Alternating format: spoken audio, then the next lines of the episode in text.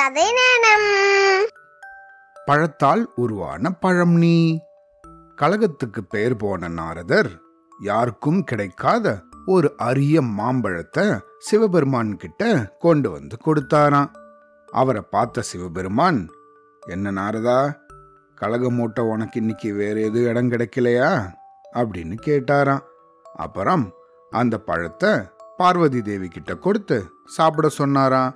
அவங்க தனக்கு மாம்பழம் வேண்டாம் அப்படின்னு மறுத்தாங்களாம். அந்த சமயத்துல விநாயகரும் முருகபெருமானும் அந்த இடத்துக்கு வந்தாங்களாம். ரெண்டு பேரும் தனக்கு தான் அந்த பழம் வேணும் அப்படின்னு கேட்டாங்களாம். அம்மா நான் தான் மூத்த பையன் எனக்கு தான் பழம் தரணும் அப்படின்னு சொன்னாரா விநாயகர். இல்லம்மா நான் தான் செல்லப்பிள்ளை எனக்கு தான் பழத்தை தரணும் அப்படின்னு முருகபெருமான் கேட்டாராம். உடனே பார்வதி சரி சரி சண்டை போடாதீங்கப்பா. பழத்தை ஆளுக்கு பாதியா பிரிச்சு தரேன். ரெண்டு பேரும் பங்கு போட்டுன்னு சாப்பிடணும். சரியா? அப்படின்னு சொன்னாங்களாம். ஆனா சிவபெருமான் அதை ஏத்துக்கலையா? இந்த பழம் சக்தி வாய்ந்தது. அதை வெட்டக்கூடாது. அப்படியே முழுக்க சாப்பிட்டுடணும் அப்படின்னு சொன்னாராம். என்ன நாரதா அப்படித்தானே? அப்படின்னு நாரதரை பார்த்து கேட்டாராம் சிவபெருமான். அதுக்கு நாரதரும் ஆமாம் சுவாமி அப்படின்னு சொன்னாராம். பழத்தை ரெண்டு பேரும் கேட்குறாங்களே என்ன செய்யறது? அப்படின்னு சொன்ன பார்வதி கிட்ட அப்படி கேள் சொல்றேன் அப்படின்னு சொன்ன சிவபெருமான் விநாயகா குமரா உங்க ரெண்டு பேர்ல இந்த உலகத்தை யார் முதல்ல சுத்தி வரீங்களோ அவங்களுக்கு தான் இந்த ஞானப்பழம் அப்படின்னு சொன்னாராம்.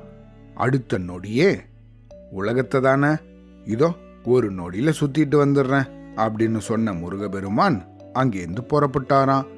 தன்னோட வாகனமான மயில் மீது ஏறி விற்றுன்னு அங்கேருந்து பறந்தாராம். ஆனா பதட்டமே இல்லாம நின்ற விநாயகர் கொஞ்சம் யோசிச்சாராம். அப்புறம் நாரதரை பார்த்து நாரதரே உலகம் என்றால் என்ன? அப்பன் அம்மை அப்படின்னா என்ன? அப்படின்னு கேள்வி கேட்டாராம். இதை தான் எதிர்பார்த்திருந்து காத்திருந்த நாரதர் மகிழ்ச்சி அடைஞ்சாராம் உலகம் என்றால் அம்மை அப்பன். அம்மை அப்பன் என்றால் உலகம்னு அர்த்தம் அப்படின்னு சொன்னாராம். சரியாக சொன்னீங்க. அப்படின்னா என்னோட தாய் தந்தைய சுத்தி வந்தா இந்த உலகத்தை சுத்தினதா தானே அர்த்தம் அப்படின்னு கேட்டாராம் விநாயகர். அதுக்கு நாரதர் ஆமா அதுல என்ன சந்தேகம்? அப்படின்னு சொன்னாராம். இதை கேட்டு மகிழ்ந்த விநாயகர் தன்னோட அப்பா அம்மாவான சிவபெருமானையும் பார்வதி தேவியையும் சுத்தி வந்தாராம் சரி இப்போ நான் உலகத்தை சுத்தி வந்துட்டேன். இந்த பழத்தை எனக்கே தாங்க அப்படின்னு கேட்டாராம். இதை ஏத்துண்ட சிவபெருமான் அவருக்கு அந்த பழத்தை வழங்கி ஆசிர்வதித்தாராம். அதே சமயத்துல உலகத்தை சுத்தி முடிச்சிட்டு முருகபெருமான் மயில் மேலேந்து இறங்கினாராம். ஆனா விநாயகர் கையில ஏற்கனவே அந்த பழம் இருக்கிறத பார்த்து முருகர் பயங்கரமா அதிர்ச்சி அடைஞ்சாராம். முருகனுக்கு கோபம் போத்துண்டு வந்துருச்சான் பார்வதி தேவிய பார்த்து தாயே இது என்னது இது? அப்படின்னு சத்தமா கேட்டாராம். பயந்து போன பார்வதி எனக்கு ஒன்றும் புரியலப்பா.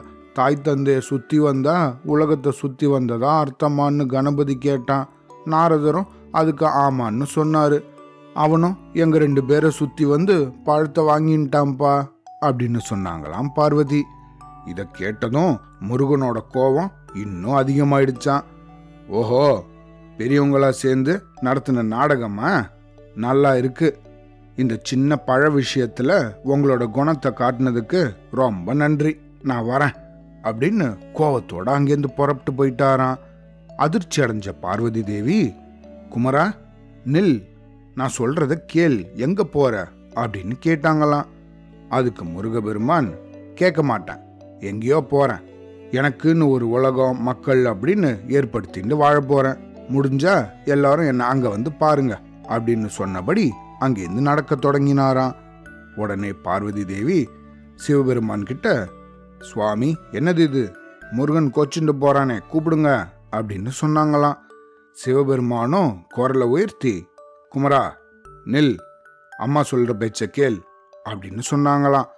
ஆனா முருகன் எதையும் கேட்கலையா கோபம் தனியாம அங்கேருந்து புறப்பட்டு போயிட்டாராம்.